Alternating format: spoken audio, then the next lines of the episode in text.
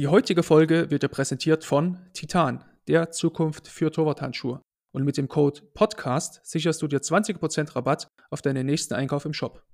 Alle Infos dazu findest du in den Shownotes.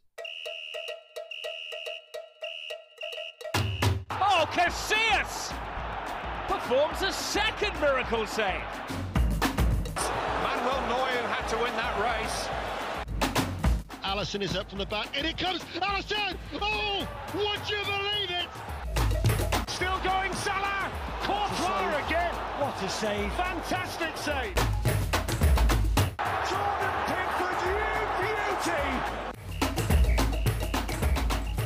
Hallo und herzlich willkommen zu einer neuen Folge des Keeper Analyse Podcasts, Folge 75.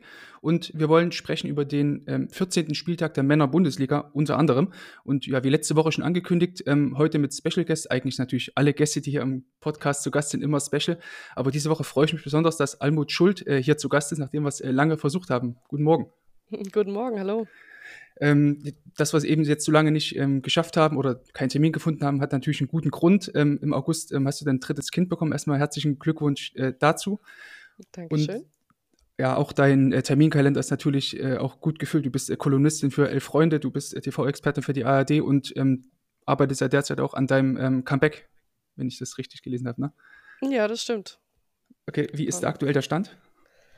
Ja, leider war, also man hört es immer noch so ein bisschen verschnupft. Äh, Die letzten vier Wochen war nicht ganz so viel mit Training, weil immer irgendeins der Kinder eine Erkältung mit nach Hause geschleppt Ah. hat.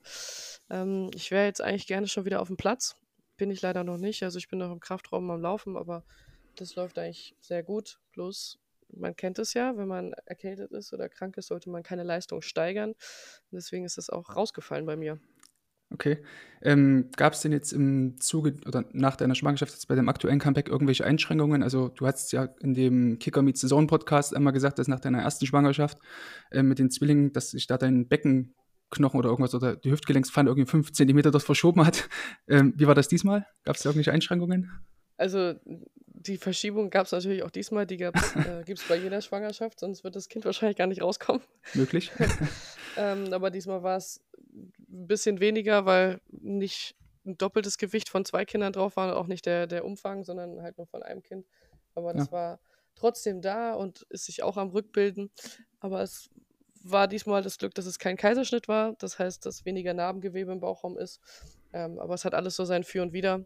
Und man muss trotzdem viel arbeiten, bis man eine gewisse Stabilität und Fitness wieder hat. Mhm.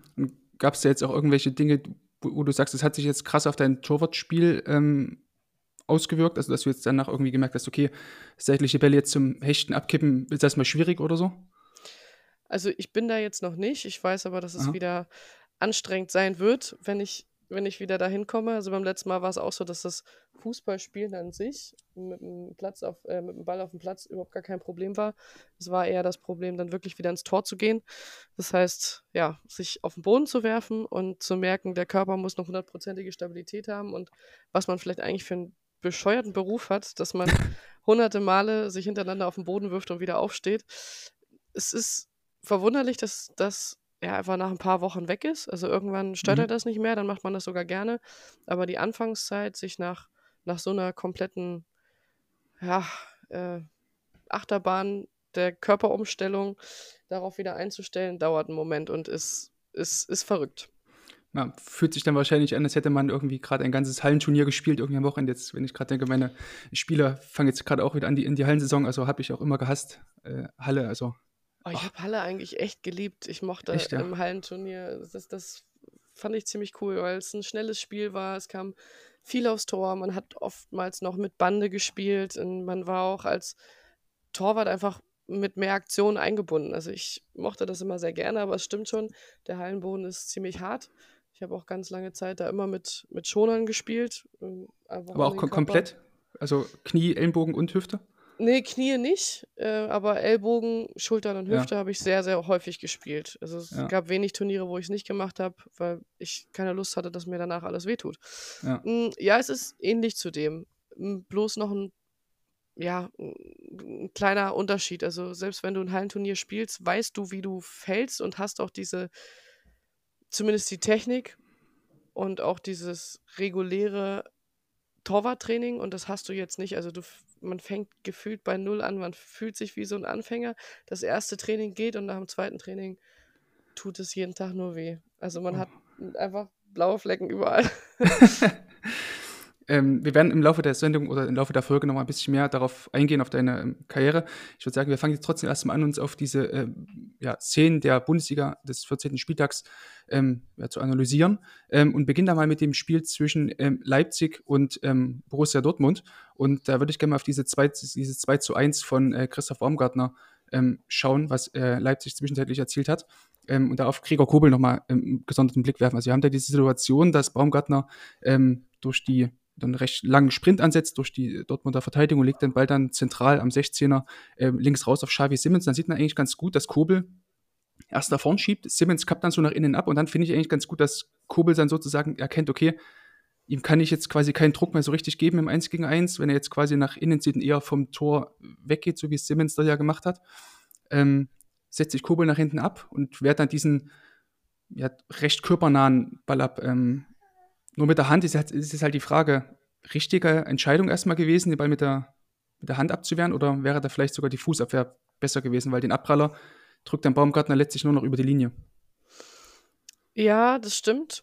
Ich finde es aus der Situation mh, hm, schwer, weil man nicht nochmal eine Hintertorkamera hat, wo man genau abschätzen kann, wie weit der Ball weg ist. Ja. Also er sieht schon ein Stück zur Seite aus, dass man die Hand nehmen kann, dass man nicht zwingend den Fuß nehmen muss. Und Kobel nimmt auch immer gern nochmal die Hand. Äh, ja. Wenn man dann die Technik gewohnt ist, dann ist es vollkommen in Ordnung. Also ich hätte gesagt, der Abstand passt, ähm, dass man nicht zwingend den Fuß nehmen muss. Was ich an sich auch gut finde, ist, dass er sich wieder fallen lässt, nachdem Simmons abkappt. Aber ich hätte mir eigentlich gewünscht, dass er vorher nicht ganz so weit über den ersten Pfosten rausschiebt, weil er schon einen ganzen Meter drüber raus ist. Selbst wenn Simmons in der Situation ist, mhm. aus der Position schießt, hätte ich gesagt, okay, er kann einen halben Meter über den Pfosten rausgehen, aber da hat er schon sehr weit das Tor aufgegeben. Ja, sehr guter Punkt. Ähm, genau, also Simmons war das quasi Verlängerung 5-Meter-Eck. Also wer jetzt die Szene nicht direkt vor Augen hat, ich äh, verlinke natürlich sämtliche ähm, Szenen nochmal in den Show Notes, aber da sieht man es wirklich ganz gut in dieser Draufsicht ne, beim, beim Sportstudio, wie dann ja. ähm, Kobel wirklich sehr weit rausschiebt. Ja, es stimmt. Ähm, was ja trotzdem auch so ein bisschen sein Spiel ist, ne? immer eher noch tendenziell den, den Druck zu geben, als ähm, Druck rauszunehmen, weil einfach ja am 1 gegen 1 seine großen Stärken Ist ja auch liegen. an sich richtig, aber Simmons ja. ist nie alleine vor ihm. Also Simmons hat immer noch einen Gegnerdruck. Mhm. Und dadurch, ja, könnte man auch noch ein Stück weiter zurückbleiben, hätte ich gemacht, aber ist alles, ist alles in Ordnung. Also er löst die Situation ja. gut und es ist auch, es ist eine schnelle Abfolge, es ist immer schwierig, als Torwart innerhalb von Millisekunden sich perfekt zu positionieren.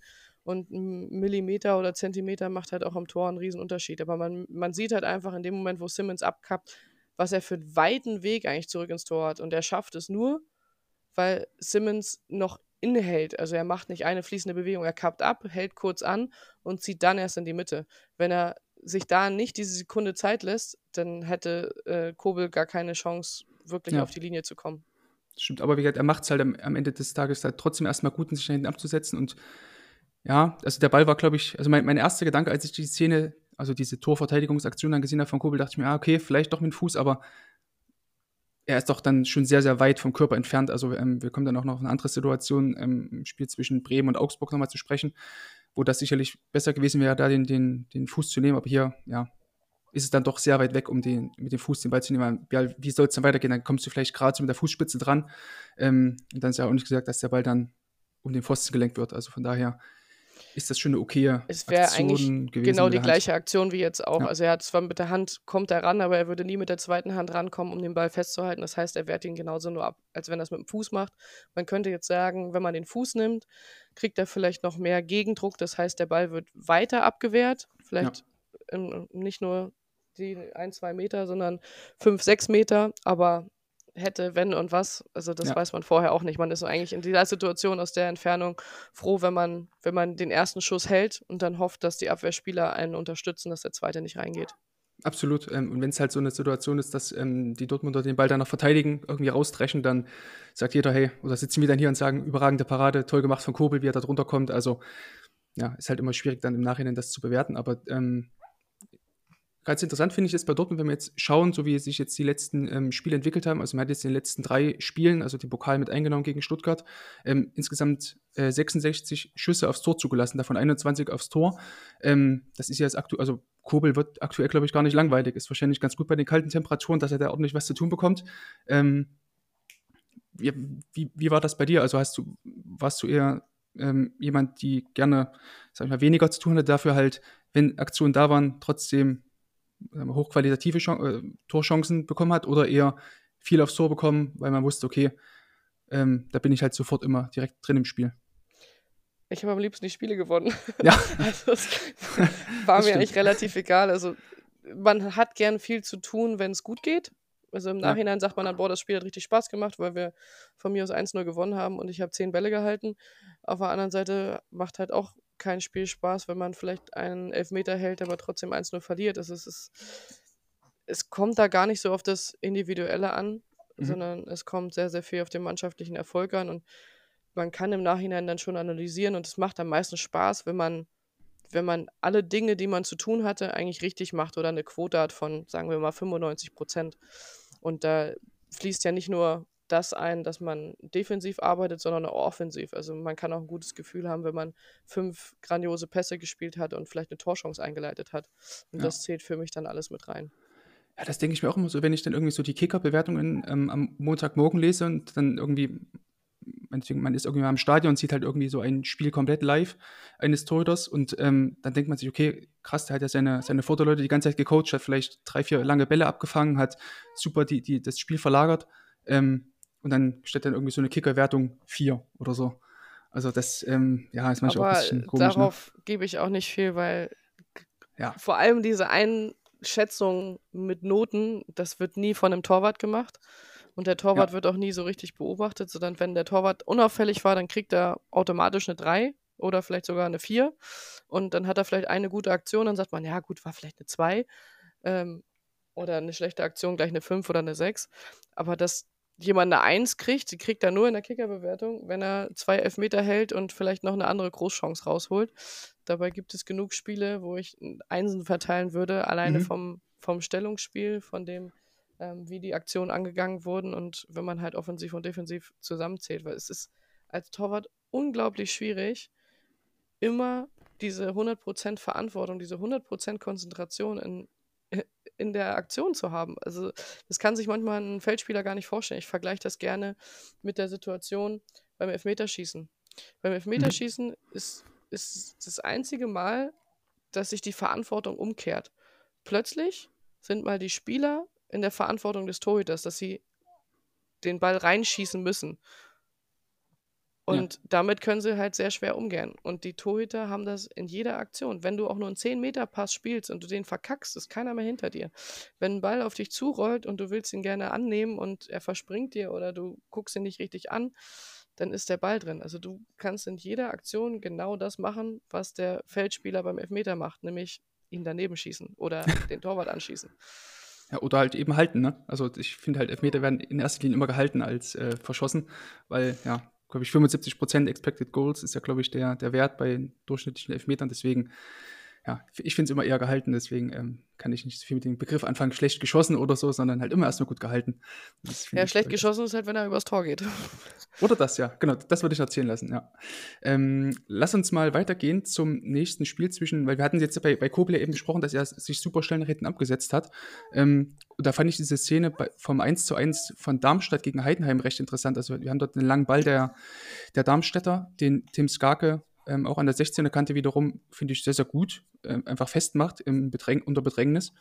Und ja, Kevin Müller, finde ich, schafft es eben nicht, das, was Kobel vorher so gut gemacht hat, sich nach hinten abzusetzen. Und dann ist er, auch wenn der Abschluss natürlich gut ist, geht, glaube ich, sogar fast noch in die Innenpfosten, ähm, ist Kevin Müller dort komplett raus in der Situation. Also da vielleicht diese Positionsanpassung muss da, finde ich, einfach viel, viel schneller und besser kommen. Ja, ich finde bloß die Situation für ihn äh, recht schwierig. Also wenn du einen mhm. Abschluss mhm. aus 15 Metern nachher im 16er hast und der geht genau neben dem Pfosten, das also ja, selbst ja. wenn du auf der Linie gestanden hättest, hättest du den wahrscheinlich nicht gehalten. Ja. Und ich finde einfach nur, dass er eine Entscheidung treffen muss. Er steht so ein bisschen im Nichts Das heißt, entweder muss er sich nach hinten absetzen und das versuchen auf, also eher in Richtung Linie dann zu klären mit einem, mit einem guten Abdruck. Oder er muss halt noch weiter vorschieben und dann mehr in das 1 gegen 1 gehen, wenn er das möchte. Und so steht er halt wirklich im Nichts. Er kann ja Glück haben, dass er angeschossen wird oder dass mhm. er noch reagieren kann. Aber er trifft für mich keine Entscheidung und das ist, das ist eigentlich sein Fehler. Äh, genau. So sieht es doof aus. Mhm, ja, das stimmt. Und wenn man da jetzt auch dieses, ähm, also ich habe jetzt die Szene nicht rausgenommen oder mit mir rausgesucht, weil es jetzt ein klarer Fehler war von Kevin Müller oder deswegen ähm, irgendwie Heidenheim am Rande einer Nieder Niederlage dort stand, sondern eben weil es gerade im Kontrast zu Gregor Kobel, der mir da wesentlich agiler einfach war in solchen, in der vorherigen Situation, ähm, auch wenn sie eben nicht komplett vergleichbar ist, ähm, habe ich es eben nur mit reingenommen. Und wenn man jetzt trotzdem mal diesen direkten Vergleich hat, so, also mach erst bei deinem Punkt, ja. äh, ja, ich finde halt diese, die beiden Szenen nicht komplett vergleichbar, weil ja. Müller das Problem hat, dass es wirklich ein komplett frontaler Schussmoment ist. Mhm. Kobel mhm. hat ihn seitlich und Skarke macht eine Bewegung. Er nimmt den Ball mit und schießt ihn aufs Tor.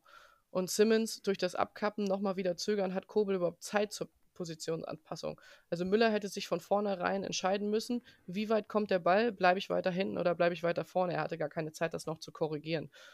Ähm, Kobel hat es in der einen Situation gut gemacht und hat dann nochmal korrigiert, ja. Mhm.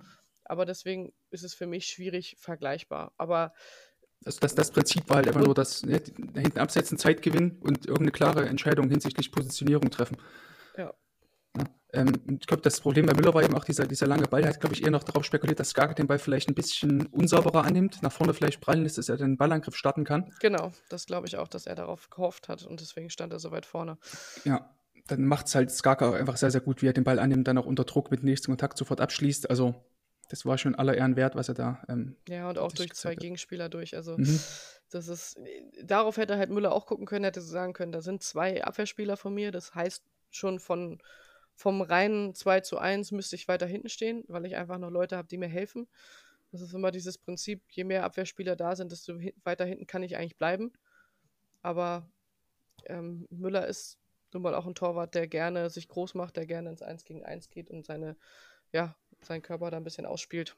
Ja, seinen etwas koffrigen Körper tatsächlich. Also, ja, also Müllers, wir hatten es, glaube ich, vor zwei oder drei Folgen, hatte ich schon mal mit, mit äh, Axel Hoffmann hier besprochen, dass ich finde Müller auch einen guten Torhüter, auch einen guten Aufstiegstorhüter, aber gefühlt 5, 6 Kilo Muskelmasse zu viel drauf. Also ist, glaube ich, auch 1,95 oder 1,94 oder so groß. Ähm, wenn ich halt so einen Castells vergleiche, der noch ein bisschen größer ist, wirkt dann doch ein bisschen äh, geschmeidiger.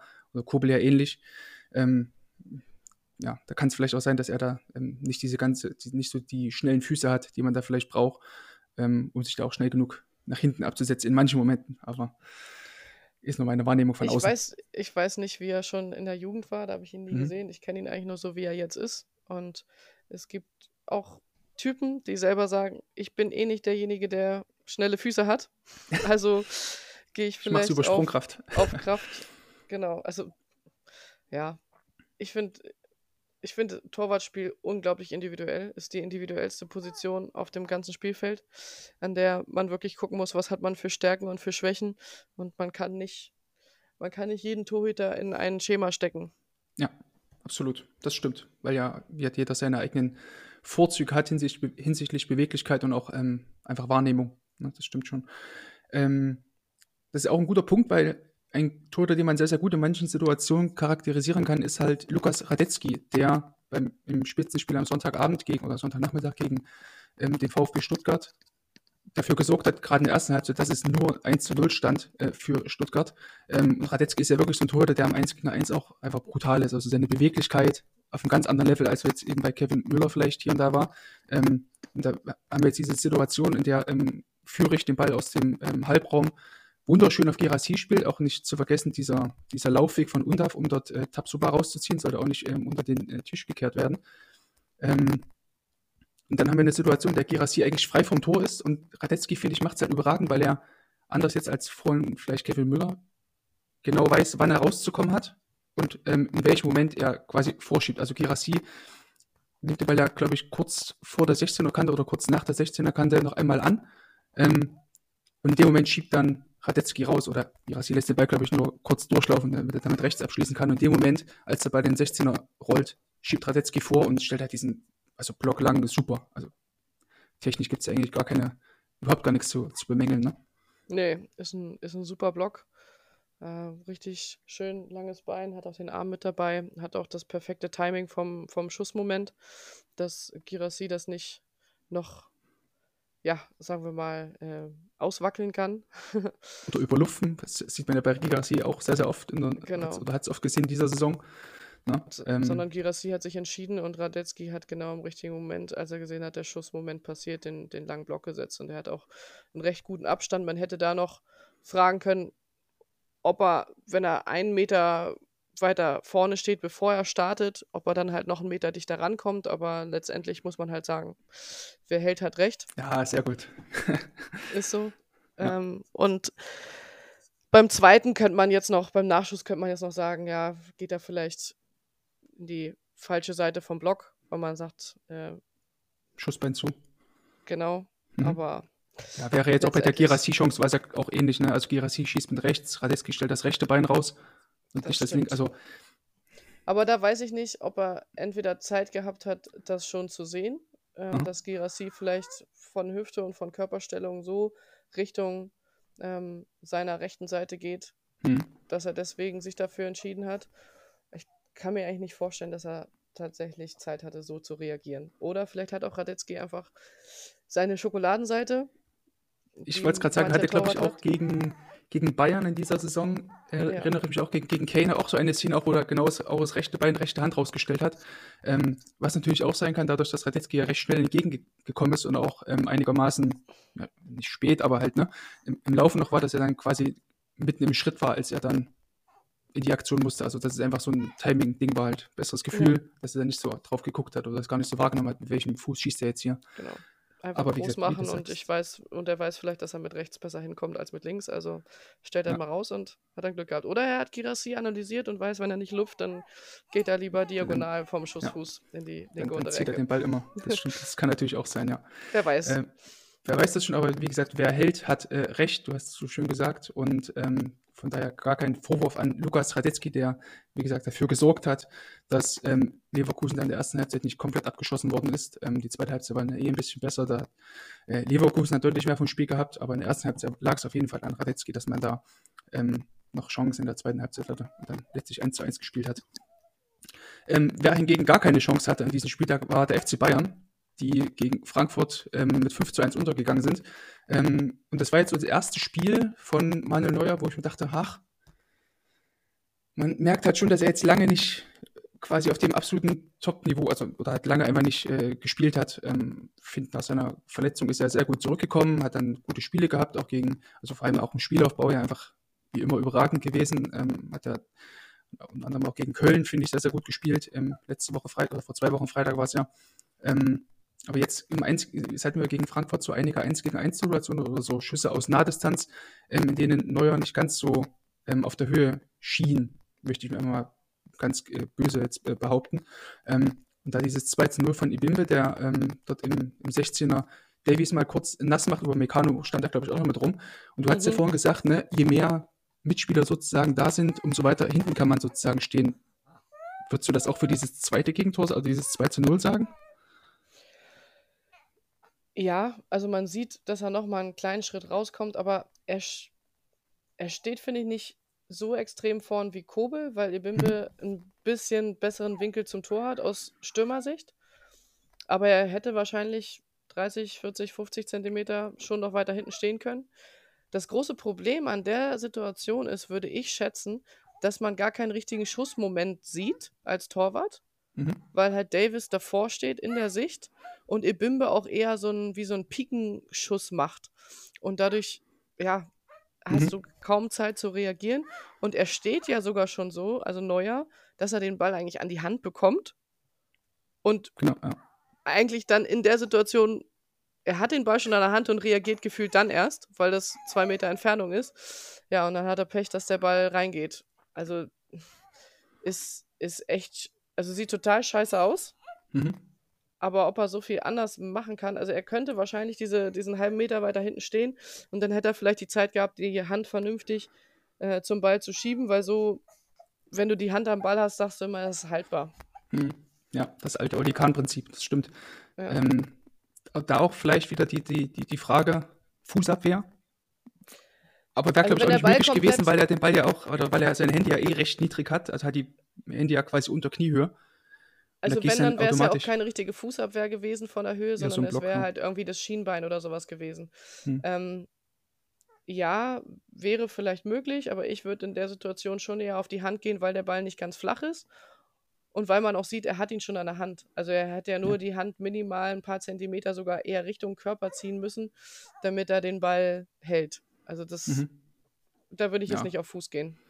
Okay. Also ich finde auch die, die, die Schuss- oder die, die Ballposition, wo er dann letztlich einschlägt, auch das ist neben quasi der Kopfhöhe eigentlich der, der unangenehmste. Weil man da halt Ja. auch selten weiß, okay, Fuß, Hand, äh, was mache ich jetzt, Knie. Ähm, aber es sah halt, wie du schon sagst, ne, sehr, sehr blöd irgendwie aus. Und ja, dieser kurze Hebel, den Ibimbe da hatte beim, beim Schuss, trägt natürlich dazu bei, dass Neuer eigentlich gar keine Chance wirklich hatte, eine krasse Reaktion Ja. zu haben, außer dann, als der Ball dann letztlich schon unterwegs war. Ja, und blöd ist immer, wenn dieser Ball so reintrudelt. Dann sieht es Ja, immer aus wie ein. Torwartfehler. Also es Ja. ist. Und man sieht ja auch, dass er sich ärgert, was auch normal ist, weil er weiß, dass er Ja, solche das Bälle verlange ich, dass er sich hat. ärgert. Also Genau. Das, äh, das erwarte ich schon, dass sich da der ein Tor des FC Bayern dort ärgert. Ähm, okay, 2 zu 0. Kann Ball, mit einem guten Tag hält er den vielleicht, ist jetzt kein Torwartfehler. Wie sagst du es beim, beim dritten? Weil beim dritten, finde ich, wirkt er ein bisschen aus der Balance bekommen. Also wir haben dort äh, äh, Larsson, der den Ball dort auch im, im 16er wieder nach links wiederum nach außen mitnimmt und dann äh, sieben, acht Meter vielleicht oder sechs, sieben Meter aus halblinker Position abschließt. Ähm, und Neuer versucht dann mit dem Fuß ranzukommen, was auch viel zu weit weg ist, aber ich habe irgendwie das Gefühl, dass Neuer gar nicht rechtzeitig dort zum Stehen kommt und dann bei der Fußabwehr auch so ein Tick Genau, nach, nach hinten fällt, ne? Er ist, ein, er ist zu weit rübergeschoben und durch das zu weit nach, von, sein, von seiner Sicht aus nach rechts schieben, ähm, kommt er mit dem Fuß nicht mehr ran und kann halt auch seinen rechten Fuß nicht mehr nehmen, um sich abzudrücken auf die linke Seite, weil eine Fußabwehr heißt ja nicht nur den Fuß rausstellen, sondern du kannst normalerweise mit dem ballentfernten Bein dich auch noch in die Richtung schieben, also abdrücken sozusagen auch. Und das, also erstens fehlt ihm dieser Abdruck vom Ball, vom Ballfernbein Mhm. und zweitens durch das zu weit rüberschieben kommt er dann nicht mehr ran. Wenn er nicht so weit rübergeschoben wäre, also er wäre früher zum Stehen gekommen, einen, einen halben Schritt, dann hätte auch einfach das Rausstellen des Beines gereicht. Deswegen finde ich an sich die Idee mit dem Fuß nicht schlecht, aber wie gesagt, zwei Fehler. Einmal, dass Mhm. er zu weit rübergeschoben ist und ist eigentlich eine Folge daraus, dass er einmal sein ballfernes Bein nicht benutzen kann, weil er noch in der Bewegung ist und ähm, dass er ja dadurch dann einfach nicht mehr die Reichweite hat. Ja. Ähm, findest du den Kreuzschritt, den, also Neuer übersetzt ihn ja quasi als Larsson sich den Ball an Upamecano dort vorbeilegt, setzt ja quasi Neuer sein linkes Bein über sein rechtes, so ein Kreuzschritt, ne? Und dann schneller ins Eck zu kommen, ähm, für dich auch die richtige ähm, Technik gewesen oder vielleicht wäre dann so ein, so ein leichter Sidestep einfach nur vielleicht besser gewesen, um schneller dann noch den Bodenkontakt zu haben, weil es dann ja sozusagen aus dieser, aus diesem Kreuzschritt in die Gegenbewegung reinkommt. Ich würde den Kreuzschritt jetzt nicht als ursächlich ansehen, weil man sieht, dass er vorher noch ähm, nach dem Kreuzschritt wieder einen Auftaktschritt machen Ja. kann mit beiden Füßen. Das heißt, er hat theoretisch beide Füße so sortiert, dass er auch mit beiden reagieren und was machen kann. Er ist bloß einfach noch in der Bewegung. Also sein, sein Kreuzschritt hat vielleicht zu viel Power gehabt und dadurch ist sein Auftaktschritt nicht in der Balance. Und das ist das große Mhm. Problem. Und ob er da jetzt hingeht mit einem Seitschritt oder mit einem Über Übersetzungsschritt, ist mir relativ egal. Das muss er wissen, was er lieber macht. Ja. Hast du da irgendeine Präferenz? Also bist du eher Team Kreuzschritt, Team Sidestep? Ich glaube, ich mache da sehr viel intuitiv. Ja. Es Ja, klar. kommt drauf an, wie, wie weit der Ball weg ist, was die Situation erfordert. Und hinterher ist man immer klüger und sagt, hätte ich es mal anders gemacht. Aber ich bin jetzt nicht, nicht jemand, der sagt, ja, ich ma- mache nie einen Kreuzschritt. Das ist Blödsinn. Also wenn man eine weite Distanz überwinden muss, muss man einen Kreuzschritt machen. Ja. Und auf kurzen Distanzen ist ein Sidestep einfach effektiver. Mhm. Okay. Ähm, nächste Sache wäre das vierte Gegentor.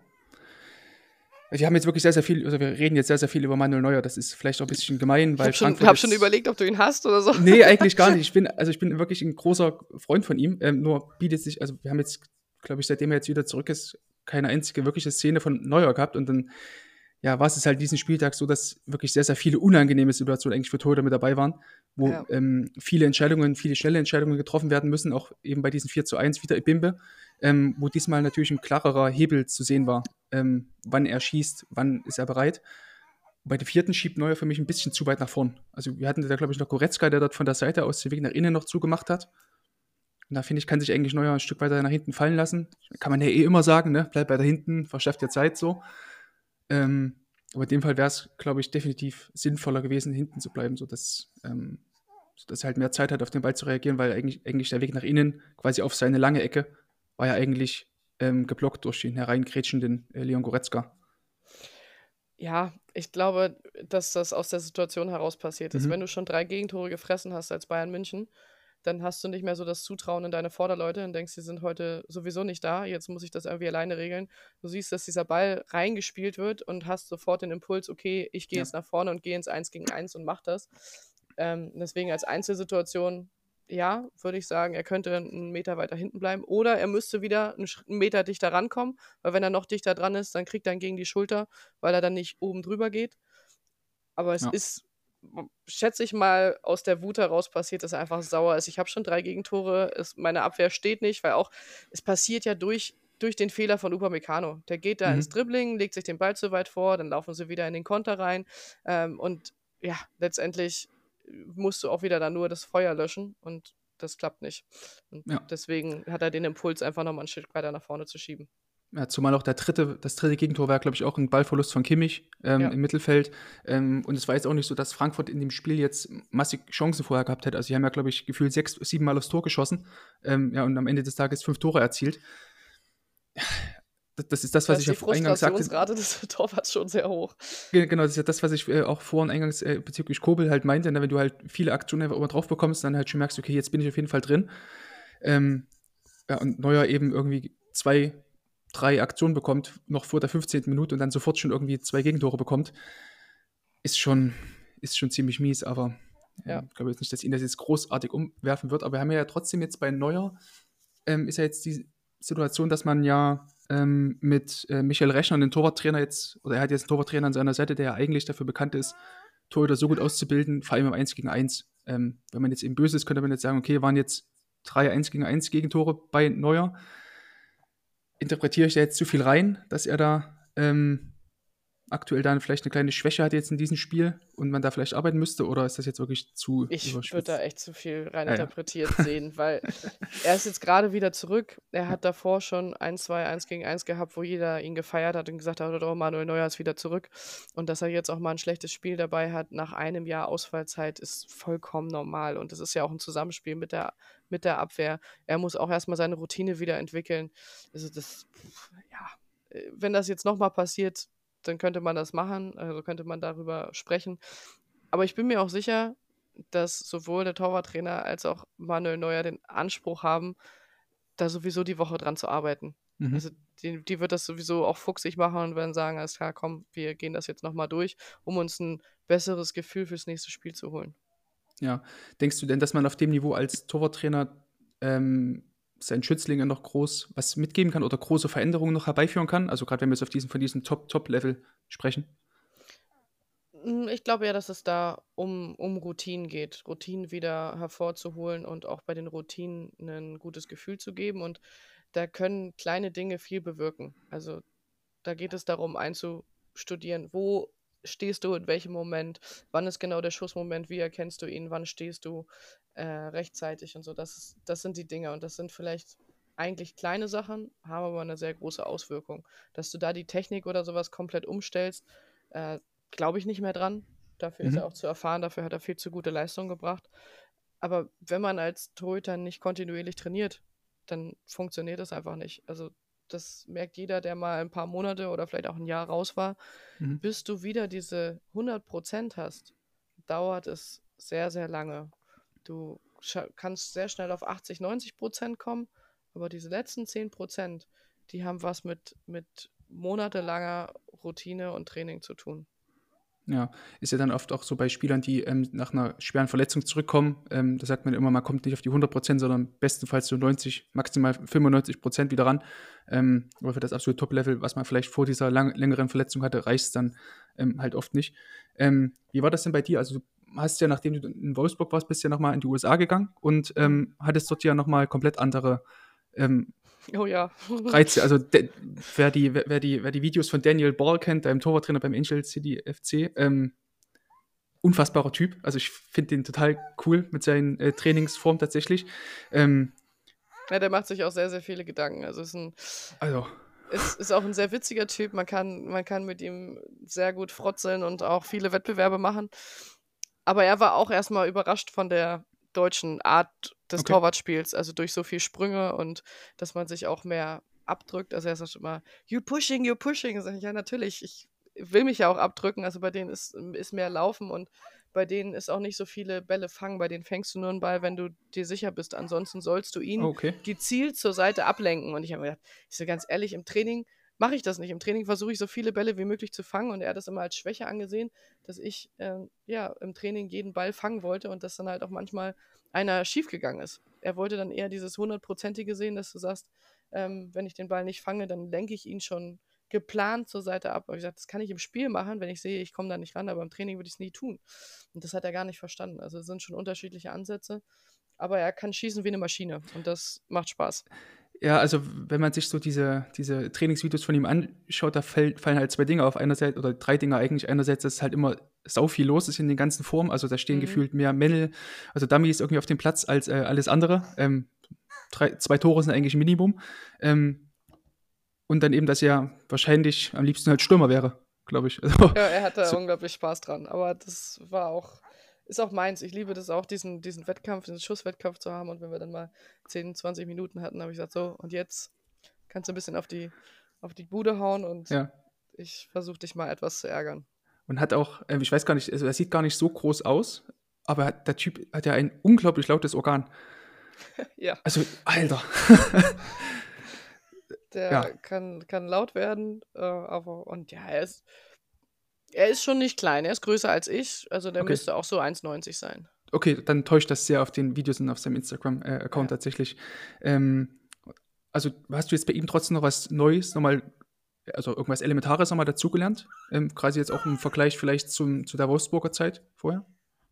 Mm, einfach an, andere Ansätze, wie in einem anderen Land trainiert wird. Das mhm. habe ich mir vorher immer nur vorgestellt, wie es ist. Und ich habe ja auch viele internationale Mitspielerinnen gehabt, ähm, die davon berichtet haben. Also ich habe mit einer portugiesischen, mit einer, weiß nicht, schwedischen, äh, polnischen, was auch immer, also mit ganz vielen verschiedenen Torhütern trainiert, äh, mit einer englischen und da hast du schon immer gemerkt, dass sie unterschiedliche Ansätze haben. Mhm. Ähm, und das ist auch cool und äh, er hat auch, ja, wie gesagt, diesen also Ansatz, dass du nur Bälle fängst, wenn du hundertprozentig sicher bist und das nicht versuchst, Einfach mal, um es zu versuchen. Ja. Das fand ich ein bisschen komisch. Ist aber jetzt nichts, was ich bei mir implementiert habe, sondern äh, wir haben uns irgendwo in der Mitte getroffen im, im Trainingsrhythmus und das hat nachher auch gut geklappt, aber wir haben auch ja, gute vier Wochen zur, zur Anpassung gebraucht. Mhm. Mm. Und deswegen, es war interessant, aber ich bin tatsächlich von der deutschen Torwartschule immer noch sehr überzeugt. Okay. Ähm, ja, also wahrscheinlich dann, äh, Eike Herding war dann ja in Wolfsburg, glaube ich, auch einer, mit dem du auch lange noch trainiert hast? Oder war, ja, mit war dem habe ich da, mh, okay. mit dem habe ich da trainiert. Aber okay. auch mit Patrick Platins und mit äh, ähm, Frank Pichatzek und mit ähm, meine Güte. Äh, Fabian Ah, wie heißt du denn mit Nachnamen? Habe, sorry, dass mir der Name nicht einfällt. Der Nachname. Fabian Lukas, jetzt kommt. Ah ja, okay. Mhm. Äh, ja. Mit, die waren alle meine Torwarttrainer in, in Wolfsburg. Und ich habe ähm, tatsächlich auch äh, mit Pascal Vormann, mit dem der jetzt bei den Männern ist, habe ich auch mhm. ab und zu mal trainiert. Also okay. in Wolfsburg war, war viel los. Was da jetzt aber trotzdem auffällt. Oh, und ich darf auch nicht Alisa Vetterlein vergessen. Wir hätten auch eine Frau noch Stimmt, dabei. ja. Die ist ja, macht, glaube ich, die U17 derzeit noch, ne? Nee, die ist äh, auch bei den Frauen oben, macht ab Okay. und zu auch noch mal ein bisschen was im, im Nachwuchs, äh, guckt da immer noch mal durch, aber ist grundsätzlich auch bei den Frauen mit oben. Die Mhm. Frauen haben jetzt fortschrittlich zwei Torwarttrainer. Ja, stimmt, genau. Äh, Schulz ist ja, glaube ich, der andere, wenn ich mich recht entsinne, oder? Ja, Marcel Ja, genau. Schulz. Hm? Marcel Schulz, genau. Ähm, aber was ja trotzdem auffällt bei deinen äh, ganzen Torwarttrainern, die du hattest, da war jetzt keine Frau dabei. Und das ist, ich ja, hatte, also letzt, mit hatte Alisa letztes, ja, ansonsten ähm, Ja, gut, die ist weniger. ja auch eine Mitspielerin von dir gewesen. Sehr lang, also. Nee, Mitspielerin tatsächlich Oder? nicht, sondern nur Gegenspielerin. Wir Okay, waren ja, nie in okay. einem Verein. Ja. Ja, okay. Dann, aber bei der Nationalmannschaft, ja. bei der Nationalmannschaft waren wir mal zusammen bei der U23 oder bei der Okay. U20 zusammen, ja. Gut, genau. Ähm, und das ist mir halt aufgefallen, als ich ähm, letztes Jahr meinen Torwarttrainer-Lehrgang hatte. Ähm, da war halt eine Frau dabei und das war so das erste Mal für mich, wo ich dachte, hä? Ja, krass, stimmt ja. Also es gibt ja eigentlich kaum Torwarttrainerinnen. Also gerade in Deutschland, in England ist es noch so ein bisschen, Chelsea hat da, glaube ich, auch eine Torwarttrainerin. Mm, Ja, in Eng England gibt es ein paar mehr. Das ist ein glaube ich, bisschen auch krasser. bei Brighton eine, ähm, ich überlege gerade, wo noch. Ja, ist ja auch wurscht. Mhm. Genau, und ähm, das ist ja schon erstmal sehr auffällig, dass es da überhaupt, also ich habe jetzt ähm, im Sommer mal nachgeschaut, also nur Bayern 2 und Wolfsburg 2 hatten quasi reine Torwarttrainerinnen. Mhm. äh, Also in Freiburg war auch lange Zeit eine Torwarttrainerin, das weiß ich. Äh, Mhm. Da habe ich mich mit Laura Benkert mal drüber unterhalten und es war auch mal bei der, also beim FFC, nee, bei, bei der Eintracht damals war eine, also bevor die mit dem FFC fusioniert sind, war auch eine Torwarttrainerin und also es gibt schon so vereinzelt. Wir hatten damals auch beim HSV, als ich ähm, in der Bundesliga beim HSV trainiert habe, hatten wir eine Torwarttrainerin. Aber ja, es sind oftmals noch, noch Männer. Und auch in der Jugendnationalmannschaft hatten wir mit Silke Rottenberg eine Torwarttrainerin. Ja. Und der Rest waren auch normalerweise Männer. Was glaubst du, woran das liegt? Also zum einen an der, an der breiten Masse der, der Anzahl der Torhüter. Es gibt einfach mehr männliche Torhüter als weibliche. Das ist, es ist so. Und du musst dann halt auch in die Trainerausbildung gehen. Und wir haben ja sowieso schon ein Problem allgemein bei, den, bei der Trainerausbildung, dass es mehr Männer als Frauen sind. Und man muss sich dann auch angesprochen fühlen für diesen Torwartberuf. Mhm. Und äh, dass du wirklich beruflich als Torwarttrainerin zu 100% irgendwo einsteigen kannst, gibt es mittlerweile auch noch relativ wenige Anlaufstationen. Bei den Männern ist es erste bis dritte Liga, vielleicht sogar erste bis vierte Liga. Bei den Frauen sind nicht mal in der ersten Liga alle Torwarttrainer hauptamtlich. Und Ja. ähm, wenn du dann keine große Perspektive siehst, weil du weißt, dass du als Frau vermutlich in den Männerverein nicht genommen wirst, aus Prinzip schon nicht, ist die Frage, ob du dir dann die Ausbildung antust und ob du dich in der Ausbildung auch wohlfühlst, wenn du weißt, es sind nur Männer in diesem Lehrgang. Ja, das stimmt. Und was, glaube ich, auch noch ein Faktor ist, dass man ja eigentlich als im Männerfußball irgendwie schon so vierte Liga, wenn nicht sogar manchmal sogar noch Oberliga, quasi schon auf so einem professionellen Niveau ist, dass man sagt, okay, der hat jetzt irgendwas schon vorzuweisen ähm, und wird dann halt dafür halt schon genommen. Das ist, glaube ich, auch so ein, so ein Faktor, der mit reinspielt. Ja, das ist so. Also du musst erstmal Erfahrung sammeln und äh, wie angesprochen, die Erfahrung zu sammeln ist immer noch ein bisschen schwierig. Also ich habe auch in den versucht in den die Jugendmannschaften so ein bisschen zu begleiten, egal ob in Magdeburg, in Bad Neuenahr, auch Mhm. ähm, in Wolfsburg, dass ich mal mit den Jugendtorhütern trainiert habe. Ähm, hat mir auch viel Spaß gemacht.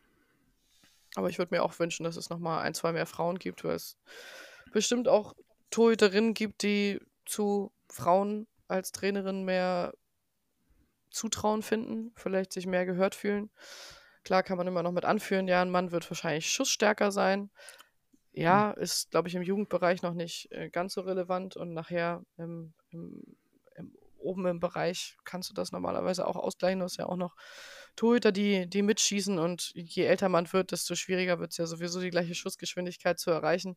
Also es gibt ja diverse Torwarttrainer auch noch in der Bundesliga, die dann 45 aufwärts sind und ob Mhm. die das dann noch das gleiche haben ähm, im, im Köcher, im Oberschenkel wie die 30-Jährigen, wage ich auch zu bezweifeln. Das ist für mich nicht das Argument, sondern es geht wirklich darum, wie gut bist du ausgebildet. Und da auch, das ist noch ein Punkt, viele Torhüterinnen nie einen Torwarttrainer hatten Ja. in den letzten 20 Jahren, würdest du auch gar nicht auf die Idee kommen, selber Torwarttrainerin zu werden.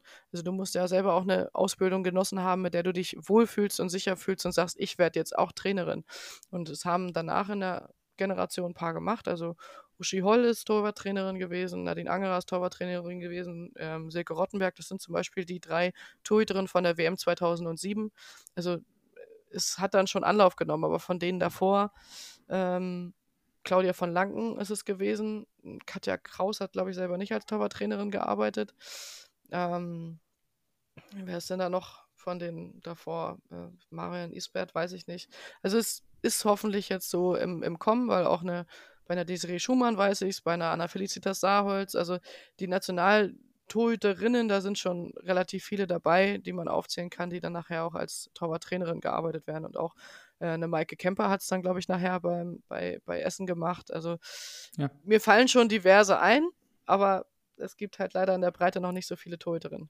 Und für dich wäre das nichts nach deiner Karriere? Also erstmal nach deinem Comeback dann und dann? Also ist auch auf jeden Fall eine Option. Ich habe ja wie gesagt, damit schon gearbeitet, hat mir auch Spaß gemacht. Ich weiß selber noch nicht, wo es, wo es hingeht. Ich bin immer froh, wenn man sich breit aufstellt. Das heißt, ich habe einen Trainerschein, ja, ich könnte damit arbeiten. Eine Torwart-Lizenz an sich habe ich noch nicht, obwohl ich sogar mal zur Torwart-Lizenzausbildung im, ich glaube, im Fußballverband Rheinland habe ich mal einen Lehrgang, äh, also einfach eine Sequenz vom Lehrgang geleitet für okay. die Torhüter. Damals musste man dafür, glaube ich, noch keine Lizenz haben und die haben sich gefreut, dass ich dann mitgemacht habe. Also ich habe auch mal im niedersächsischen Fußballverband die, die bei der C-Lizenz, äh, bei der C-Trainer die Ausbildung für die Torhüter gemacht, sozusagen, also die, die, den Torwart-Part für die Trainer. Also ja, bin ich schon mit verbandelt und dann gucken wir mal, was es nachher wird. Dann schauen wir mal, was wird. Was wird, genau. Ähm, wie schaffen wir jetzt quasi diesen Schwenk wieder rüber zum Spiel zwischen Bremen und Augsburg? Wir machen es jetzt einfach. Ähm, ich wollte gerade ja, sagen, beim Torhüter-Spiel ist nicht immer alles geplant, man ist immer abhängig von oh, anderen Sachen. Ach, sehr gut. Wow. Spricht der Profi. Ähm, 1 zu 0 von Bremen. Ecke Marvin Duksch. Ähm, Niklas Stark köpft den Ball da am kurzen Pfosten rein und Finn Dahmen, der jetzt seine erste ja, Saison als Stammtorhüter in Augsburg spielt, ähm, ich will jetzt nicht sagen, Sieht muss da bis, aus, oder? Ja, und, ja, also Lehrgeld zahlen ist immer so dieser, die, diese Floskel, die da kommt. Ähm, aber ich glaube, spielt das Ding in ein, zwei Jahren nochmal ab und dann geht Finn Damme da anders zum Ball, weil, ähm, oder anders gar nicht erst zum Ball, sondern setzt sich halt zur Linie ab, weil der Ball kommt rein. Ähm, vor ihm ist recht viel los. Ich glaube, so drei bis vier Spieler sind ja in seiner unmittelbaren Nähe, also sowohl Mitspieler als auch Gegenspieler. Ähm, und dann noch ein Stück weiter vorne sind ja auch nochmal zwei, also zwei Mitspieler und ähm, ein Bremer ist da da vorne. Ja, und das Finn Einzige, was er, halt was er hat durch, genug. Ja. genau, also durch den Weg, den er erst überlegt hat, zur Flanke zu gehen, also zum Eckball, ist er zu spät auf Position. Er ist noch in Bewegung, wenn der Ball aufs Tor geköpft wird. Das ist sein Fehler. Ob er ihn nachher hält, ist ja. wieder was anderes, weil es aus sehr kurzer Distanz ist und äh, einfach, ja, Kopfbälle innerhalb des 5-Meter-Raums unglaublich schwer sind zu verteidigen. Aber er, er sieht aus Torwartsicht blöd aus, weil er einen Umweg läuft und dadurch nicht rechtzeitig steht. Mhm genau, ja, können wir einfach so stehen lassen, tatsächlich. also stehen lassen im wahrsten Sinne, weil Finn Damen hat es ja nicht hinbekommen, sich schnell genug hinzustellen. Ähm, und dann das zweite Tor, ähm, wieder eine Flanke, diesmal von, von Mitchell Weiser. Wiederum köpft dann Marvin Duksch aus sechs, sieben Meter zentral vom Tor ein. Ähm, da war auch mein erster Gedanke, vielleicht den Fuß zu nehmen. Irgendwie haben wir es heute mit Fußabwehr, ich weiß auch nicht, was heute los ist. Ähm, und dann dachte ich mir, okay, Kopffälle mit dem Fuß zu halten, ist halt auch wirklich auch immer sehr, sehr eklig. Also weil der Ball ja eher von oben runterfällt und dann quasi genau den richtigen Zeitpunkt zu finden, den Fuß rauszustellen, dass der Ball nicht wie, wie bei so einer Sprungschanze irgendwie so über deinen Fuß drüber geht oder, oder auf deinen Fuß drauf geht, ist dann ja auch schwierig. Und er entscheidet sich dafür, den recht körpernahen Kopfball ähm, mit der Hand zu parieren und ja, schafft es halt nicht. Ja, klar kann man immer sagen, ähm, ein Kopfball ist schwieriger mit dem Fuß zu parieren, aber wenn man sich das Hintertorbild anschaut, ist halt der Fuß also sagen wir mal 15, 20 Zentimeter weg von dem Ort, wo der Ball einschlägt. Ja. Also da hätte ich auch eher auf Fuß tendiert, ganz klar, weil den, er zieht ja auch noch den Fuß weg, um überhaupt die Hand runterzukriegen. Also es mhm. ja, hat ja auch nichts mit Abdruck zu tun, sondern er muss den, den Fuß abkippen, um mit der Hand an die Position zu kommen. Und da hat er so einen weiten Weg, der wäre mit dem Fuß, glaube ich, dreimal da gewesen. Also wenn hätte ich gedacht, er müsste es damit versuchen. Auf der anderen Seite kannst du wieder gegen argumentieren, weil der Ball auch wieder nicht komplett flach war, sondern er war halt mhm. wieder ein bisschen höher. Das heißt, er hätte den Fuß sonst hochnehmen müssen. Ist dann vielleicht wieder eine ungewohnte Bewegung. Das heißt, es ist okay, wenn er mit, dem, äh, mit der Hand hingeht, aber ich hätte mir fast gewünscht, dass er es mit, mit dem Fuß versucht oder dann halt mit dem Schienbein. Ja. Aber da, weil, weil das so dicht dran ist und man sieht es auch richtig gut aus der Hintertorkamera. Er hätte ja auch versuchen können, wie, wie man das im Block macht, dass er halt mit Fuß und Hand gleichzeitig hingeht. Vielleicht mhm. hätte er dann auch die Chance gehabt, dass irgendetwas äh, an, an den Ball rankommt. Aber Ja. hinterher ist man immer schlauer. Ich hätte Das- fast das gesagt, stimmt, er hätte sich noch ein bisschen weiter nach hinten absetzen können. Das war, genau, das wäre nämlich auch meine, meine nächste Frage gewesen. Also ich finde es erstmal gut, also kurz bevor Weiser dort den Ball äh, reinflankt, sieht man eigentlich ganz gut, dass Finn Dahmen recht äh, offensiv im Raum steht. Also ähm, versteckt sich auf gar keinen Fall in seiner, ähm, irgendwie auf seiner Linie, aber dann stellt er sich trotzdem schon recht früh hin. Also er hätte, glaube ich, noch einen Schritt locker noch drin gehabt, um Ja. sich nach hinten abzusetzen. Ne? Genau, und vielleicht hätten die ein paar Zentimeter ihm auch nochmal geholfen, um zu reagieren, um die Entscheidung zu finden, ob mit Hand und Fuß oder gezielter Mhm. zum Ball zu kommen. Ja, ist ein bisschen schade. Er hätte ja auch, er, er macht ja auch, finde ich, beim, bei der Rückwärtsbewegung noch relativ kleine Schritte. Also er hätte vielleicht auch noch aggressiver, wenn er nur zwei Schritte nehmen will, die zwei Schritte vielleicht etwas größer setzen können und hätte dann auch noch mal ein paar, paar Zentimeter gewonnen nach hinten. Weil so sieht es einfach aus, ja, ich mache jetzt mal zwei Schritte und dann positioniere ich mich, gut und schön, aber wenn er das ein bisschen aggressiver, ein bisschen mehr Schwung nimmt, dann steht er vielleicht noch mal etwas besser. Ja, das denke ich auch. Ähm, deswegen an alle Torwarttrainerinnen und Torwarttrainer da draußen immer wieder trainieren, Positionsanpassungen nach hinten. Es ist einfach mit das Wichtigste für ähm, Torhüter oder im Torwartspiel, gerade bei so Flanken und äh, Hereingaben von der Seite, dass man da schnell, schnellstmöglich sich einfach Zeit verschafft ähm, und dann auch eine gute Aktion letztlich hinbekommt. Ähm, worüber wir jetzt noch gar nicht gesprochen haben, war jetzt die Frauen-Nationalmannschaft, die ja jetzt ähm, am Wochenende die Qualifikation für die oder das sich fürs Halbfinale in der Nations League qualifiziert hat ähm, und damit ja einen recht großen Schritt zur, äh, zum, zur Olympia jetzt äh, gemacht hat. Ähm, hast du die Spiele verfolgt gegen, gegen Wales? Du bist ja, glaube ich, noch im Klar. Mannschaftsrat, oder? Ja, ja, ich bin noch im Okay, genau, Mannschaftsrat. okay, ich war in Rostock war ich im Stadion und Wales bin Ja. ich jetzt äh, nicht hingeflogen, aber ich habe dann sozusagen gearbeitet, es begleitet. Ich habe da co-kommentiert bei der ARD im Livestream. Okay. Äh, Und ja, das zweite Spiel war nicht so glorreich. Das war ganz schön schlecht. Dafür hat es in Rostock sehr, sehr viel Spaß gemacht, auf der Tribüne das zu verfolgen. Also die haben einen sehr guten, schnellen Fußball gespielt, hatten auch das Publikum hinter sich. Tolle Stimmung, war rundum gelungen. Ja, ich hatte mir jetzt bloß die tatsächlich die Highlights gegen Wales nochmal angeschaut, weil ich an dem Tag ähm, auch verhindert war. Ähm, ich fand halt krass so diese die Art und Weise, wie Wales halt ähm, gespielt hat, oder die, die Die Chancen, die zehn sich Minuten hat. aufgetreten ist, ja. Ja, genau, Das also, die, die, also alleine die, diese Körperlichkeit, die sie auch gerade bei ähm, Standards, bei, ähm, bei, bei Flanken mit drin hatten, das war auch für, für Merle Fromsack dann gar nicht so leicht, sich dann auch in der Luft dann so zu behaupten. Ne? Das, ähm, Aber das ist auch normal, wenn man gegen britische Mannschaften spielt. Da weiß man schon von vornherein, die werden auf Standards, auf Flanken gehen und da werden sie alles reinwerfen, was sie haben. Also das ist egal, England, Schottland, Wales, Irland, äh, gegen die Nordiren habe ich noch nicht gespielt, aber da wird es wahrscheinlich genauso sein. Das ist, das ist die Art und Weise. Und da gehen sie auch ohne Rücksicht auf Verluste in die Bälle rein. mhm, mhm. Ähm, und Findet anscheinend Frage- mein Sohn auch so. Man hört ihn ich vielleicht denke, hier im er scheint Hintergrund. das auch so, ja. Das ist, ist auch schon Torwart-Experte. ist, ist wahrscheinlich die, die Reaktion auf die Manuel Neuer Kritik von vorhin, dass er da Mhm. nochmal ähm, auch seinen Senf dazugeben möchte. Das kann Ähm, sein. ähm, 2016 warst du ja auch bei Olympia mit dabei, ähm, als das Ding gewonnen worden, worden ist. Ähm, welchen Stellenwert hat das Turnier jetzt rückblickend auch für deine Karriere gehabt? Also mit Ja, eben Champions League, hohen- Europa League. un Äh, äh, unglaublich EM. hohen äh, Stellenwert. Also ich habe mehrere Europameisterschaften und Weltmeisterschaften mitgemacht, aber leider nur eine, einmal Olympische Spiele. Ich hätte gern noch ein zweites Mal geschafft, aber wir haben uns sowohl für 2012 als auch für 2020 bzw. 2021 nicht qualifiziert. Richtig traurig, weil das ein Erlebnis ist, was, ja, was man so kein zweites Mal bekommt. Also man ist mit tausenden anderen Sportlern Hochleistungssportlern aus anderen Sportarten in, in einem olympischen Dorf. Man hat Erfahrungen, schließt Freundschaften, äh, sieht Menschen, sieht Abläufe. Also es ist ein riesen, riesen Ereignis. Es halt immer noch sehr nach. Also ich bin, bin davon immer noch begeistert und kann verstehen, dass das für jeden das Ziel ist und dass auch Horst Rubisch das unbedingt mit der Mannschaft erreichen will. Es sind ja noch ein paar Spielerinnen dabei, die damals auch mit waren in Rio, egal ob es eine Svenja Huth, eine Alex Popp, eine Kathi Henrich, Lina Magol oder so. Also kann ich diverse aufzählen, die auch diesen Geist dann noch reinbringen und sagen, wir müssen es wieder schaffen. Heute in zwei Stunden ist die Auslosung. Bin Ja. sehr gespannt, wen sie dann kriegen für, fürs Halbfinale und eventuell dann für ein, ein weiteres Spiel, ähm, um die Olympia-Quali klar zu machen. Ist das auch nochmal das Ziel sozusagen für dich, noch dort auch nochmal irgendwie mit teilzunehmen? Also das würde auf jeden Fall nochmal ein sehr, sehr großer Anreiz sein, wenn, wenn das Ja. geschafft werden würde. Also ich habe ja eh den Anreiz, irgendwie nochmal zurückzukommen, aber Olympische Spiele wären nochmal was Besonderes. Man muss immer sehen, wie alles klappt. Mit drei Kindern, ähm, da hat man halt immer ein Kind dabei beim Arbeiten, so wie jetzt auch. Mhm. Es klappt Jetzt bis jetzt genau. ganz gut.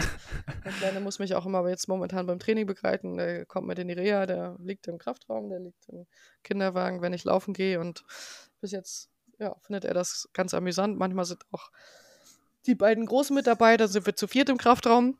Einer macht richtig Kraft und die anderen drei, die äh, spielen dann rum. Aber es ist schon ganz lustig, wenn Kinder damit aufwachsen, wie normal das für sie ist. Also sie, die wollen dann auch mitmachen, wollen alle möglichen Handelscheiben hochheben, wollen auch die Übungen machen, sagen dann mit dreieinhalb Stunden, guck mal, ich mache Liegestütze, sag ich, ja, super, Mhm. klasse. Also ist schon, ist schon amüsant und äh, gut, dass sie das auch bis jetzt so mitmachen. Aber natürlich schafft man alleine mehr, als wenn man zu dritt oder zu viert ist.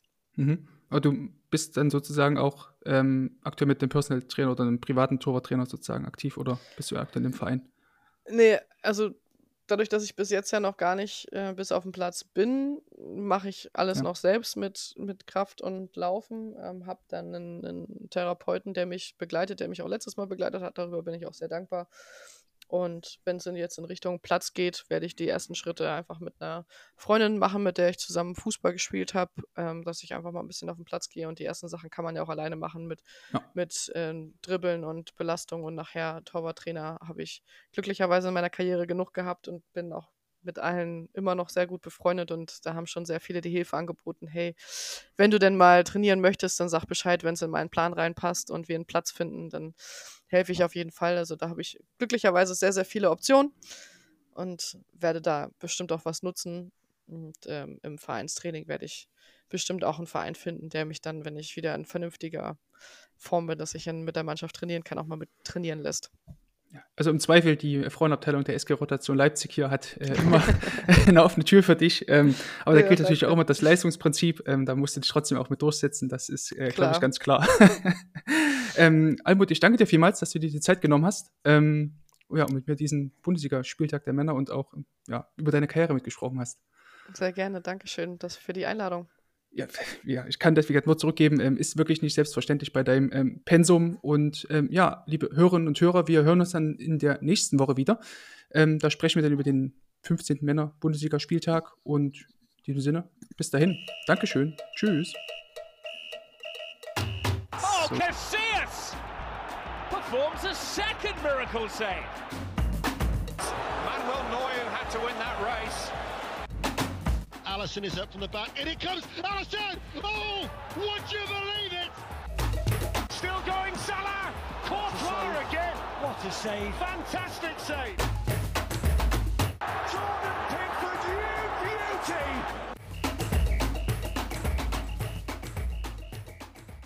Diese Folge wurde dir präsentiert von Titan, der Zukunft für Torwarthandschuhe. Mit dem Code PODCAST sicherst du dir 20% Rabatt auf deinen nächsten Einkauf im Shop.